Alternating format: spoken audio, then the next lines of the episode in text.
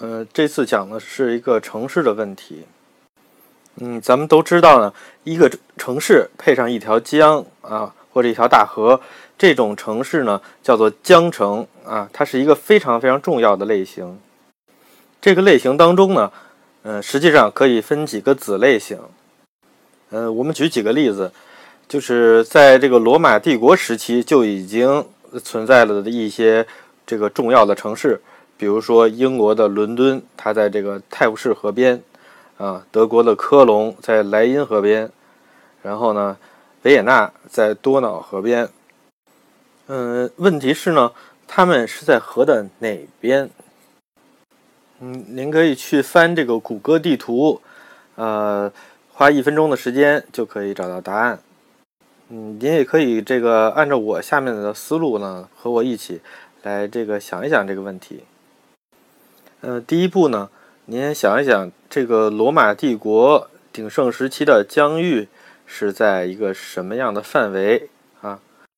答案呢，实际上就是罗马帝国的疆域北到莱茵河和多瑙河一线，南面呢，当呃当然是实际上是环绕着整个地中海，把地中海作为它的内湖。换句话说呢，科隆和维也纳。在当时属于是罗马边境的城市，而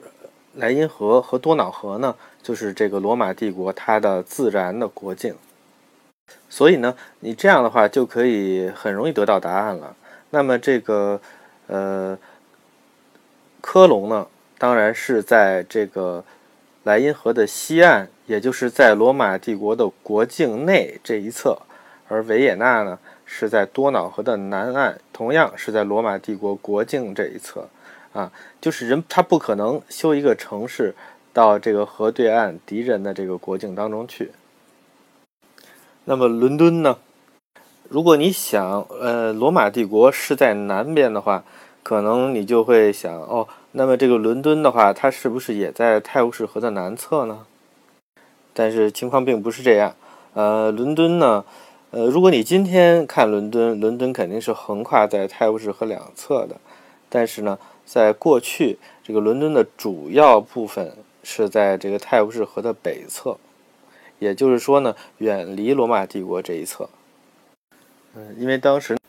因为当时呢，罗马帝国控制的范围呢，已经超过了泰晤士河岸，嗯，到达了这个英呃英格兰吧，现呃今。今天叫英格兰，当时叫不列颠岛，啊，当时是不列颠的呃大部啊，也就是说呢，呃，伦敦所处这个位置，在它的北面才是这个国土的最主要的部分，而不是这个泰晤士河南边这一侧。那泰晤士河南边这一侧呢的这个地国土呢，相对来说是比较狭窄的，所以呢，伦敦它在这个泰晤士河的北侧呢，更有利于它和这个呃。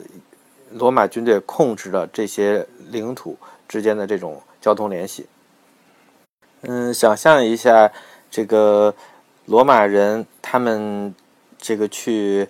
这相当于今天英国当时的不列颠啊，他们是这个乘船，有可能呢，在这个呃多佛这个下船，然后进入不列颠岛。还有一种可能啊，也就是呢，他们可以顺泰晤士河逆流而上啊。然后呢，到达今天伦敦的位置，他们会在哪边下船呢？他们，呃，当然不排除少数情况下他们会在南岸下船，但是呢，更多的时候呢，他们会在北岸下船，因为呢，你想去的地方呢，呃，八成是在这个北岸，在这个不列颠腹地的某一个这个村庄，是吧？然后呢，当你这个从这个不列颠岛。呃，收征收上来的这些粮食啊，或者是这些税金啊之类的东西呢，也会集中到这个北岸的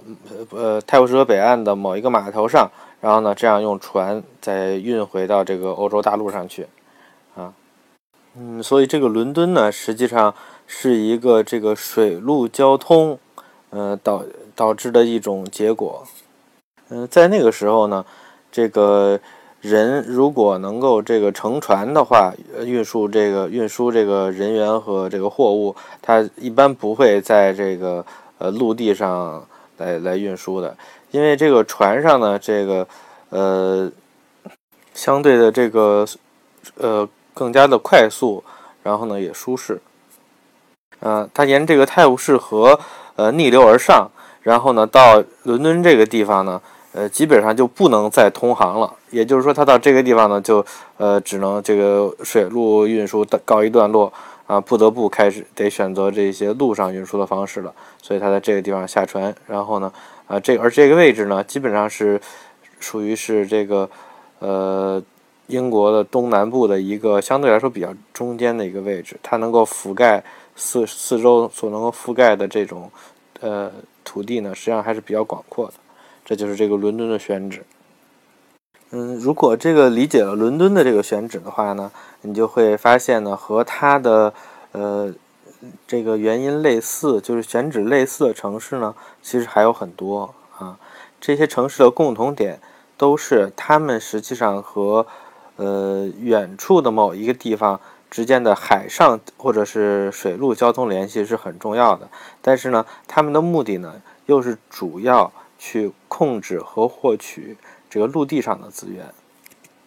那么，我想说的另外的几个例子呢，其中之一是这个费城啊，费城呢。呃，你想，它是一个，因为它是一个殖民地城市，也就是说，它在早期呢和英国之间的联系，实际上还是一个很重要的。就是说，它的人最开始的时候都是从英国来的啊，然后呢，它和英国之间呢也会有一些定期或者不定期的一些交通和这个呃信件、货物的往来。嗯，这个美国东部的河里面呢，有一条比较大的河呢，就是这个特拉华河啊，如果你。顺着这个特拉华河呢，这个逆流而上的话，然后呢，呃，就会这个这个这个江面其实很宽，然后呢，大概到这个费城这个地方呢，这个江面再再往上就开始收窄了啊，这个地方比较容易这个呃通航，然后呢，就也能够这个建起码头，然后呢，这时候你在这个地方呢下船之后呢。你面临两个选择，一个是从西面下船，一个是从东面下船。那么你会从哪边下船呢？呃，从刚才这个伦敦的呃情况看，啊，实际上它和伦敦完全是一种情况，因为呢，他所感兴趣的呢是美国的这个大陆腹地的这些地区，所以呢，他从特拉华河呢，呃，是在这个西面啊建立了费城。而且整个的这个宾夕法尼亚州也都是在这个特拉华西侧这个费城以西的这个地方展开的啊。另外一个例子呢是华盛顿啊，就美就是美国的首都华盛华盛顿这个地方呢是一个嗯，实际上是美国的这个联联邦的国会他们这个人为的选址啊，一个人为的选址。它和这个费，但是它的逻它的逻辑呢，和费城是差不多的啊。它选择在了另外一条大河，叫波托马克河的这个河岸上。也就是说呢，呃，你从波托马克河往这个逆流而上啊，一这一边是这个河的南岸是弗吉尼亚州，北侧是马里兰州啊。然后呢，你就这样一直往前，往前，往前，往前逆流而上。然后呢，到达这样一个地方呢，就是这个河河流呢，就是迅速的收窄，然后呢，再往上就会变得相当的湍急啊，有一些瀑布啊、跌水什么的，这这种东西就没有办法再前进啊。然后你在这个地方呢，这个搭建起码头，这样的话呢，实际上你就已经到了这个离这个海入海口可能有一百多公里的这样的范围啊。这个地方，它能够辐射的这个。内陆地区呢，就相当来于相当来说，相对来说比较广阔一些啊。嗯，所以呢，这个美国的联邦政府呢，他们就把这个选址定在这里。然后呢，早期实际上在这边修了这个海军的造船厂，然后呢，海军陆战队的这个呃，相当于是呃军营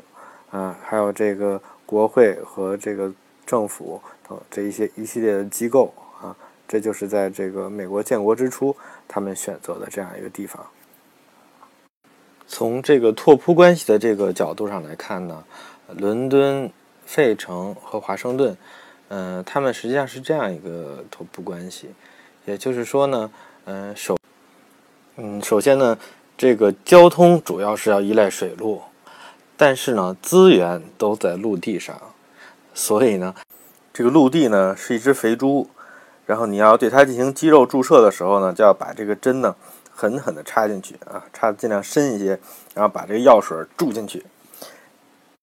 这样呢，在这个药水呢，才能在它这个体内呢，很好的进行扩散啊。这个是我认为，呃，这个这个可以说是一个叫做贸易点式的选址逻辑。再举一个例子，就是你试体温的时候呢，呃，如果就是不把这个体温计放到嘴里，或者放到这个消化道后端的话，你你就需要把它放在这个腋窝下面，嗯，因为这个腋窝呢，呃。它虽然是在体外，但是呢，它这个附近呢，这个就是可以被这个肉给这个封闭住啊。就是说，你这附近的这个这个人体呢，很厚实啊，所以呢，这个人体散发的这个热量，这个这个体体温呢，能够这个在这里面有一个充分的这个聚集啊，所以它的这个温度呢，就是相对来说比较接近于人体内的温度。嗯，一说起这个腋下、腋窝呢，呃，就有一个非常有意思的这个一对儿啊，这个历史上的这个兄弟城市啊，一个是呃，都是在这个意意大利的城市，一个是热那亚，一个是威尼斯。这个意大利半岛呢，像一个，可以把它说成一只鞋，也可以说成是一个人体的躯干啊。然后呢，这个人体的躯干呢，它和这个欧洲大陆接着的地方呢，这个左面和右面呢各有一个这样的腋窝啊。这个左面的腋窝呢，这个地方实际上呢是有一个古代非常强大的一个这个海上贸易国家，就是热那亚。然后呢，右边的这个呢腋窝呢，就有一个更不得了的这个古代的这个海上霸主威尼斯。嗯，你可以想一想，为什么会在这种位置上出现两个最强大的航海和贸易的这样的城邦国家呢？嗯，当然有些其他的这个因素，但是呢，这个地理位置呢也绝不是偶然的。嗯，因为呢，这个欧洲大陆的重心虽然。欧洲大陆的形状非常复杂，但是呢，如果呃你想象把它想象成一个剪影，一个剪成这个形状的一个木板的话，你可以想象一下它的重心是在什么位置上。这个欧洲的绝大多数的这个经济发达地区呢，呃，实际上还是在这个北面，就是在法国、德国啊，它这些地方这些地区。呃，虽然意大利的经济也非常发达，但是呢，它的面积呢，实际上是不如法国和德国这些欧洲北更往北的这些地方的，啊，嗯，而在这个古代呢，呃，这种海上的贸易，它主要承担的这种作用呢，是成是把这个中东地区的这种有些从中东地区。呃，输出的一些商品，像什么丝绸啊、胡椒啊这种呃东西呢，向这个欧洲的这种腹地去这个进行那个售卖。所以呢，当你从这个地中海上这个呃通过这个海上运输的时候呢，你当然需要一个。就是运到一个尽量靠北的地方啊，这样的话呢，会离这个欧洲的腹地更近。而这个这个位置呢，实际上在地中海里面呢，就是热那亚和威尼斯这两个腋窝的这个地方。在这种地方呢，这个货物下船之后呢，可以很快的这个翻，比如说翻过阿尔卑斯山，然后呢，进入这个这个西欧和中欧的这个平原地区。啊，或者他他就算要进入这个意大利，进入这个比如说进入波河流域啊，呃，进入托斯卡纳这等等等地区呢，实际上也是也并不远。而且这个腋窝的这个位置呢，实际上在陆上交通的角度上来说也是非常重要的。嗯，你可以想象一下，就是从人来看呢，这个连通身体和这个手臂的这个血管呢。肯定是在更贴近这个腋窝的位置，而不会在这个这个大臂的顶上，比如说这个三角肌这个位置上呢，它是吧？它肯定会在腋窝的这个位置上，因为这个地方更更短，这个距离更这个更短，然后呢，它传输的更有效啊。你可以想象，从这个呃法国南部到意大利的这些物资啊，它从这个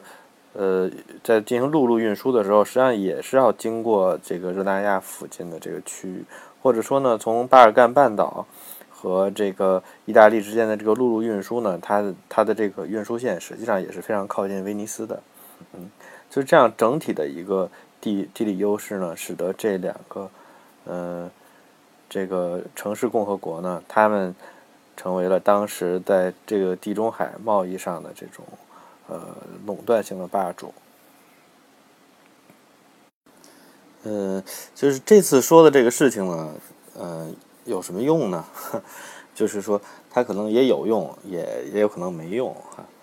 就是说，如果如果说有用的话呢，当当然是可以有用的。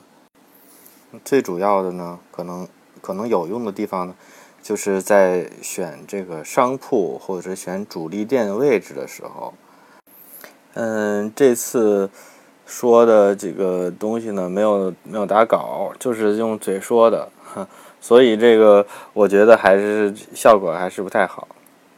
嗯，这个欢迎这个呃听的人来吐槽啊。如果你觉得有收获的话呢，当然也可以给我打赏。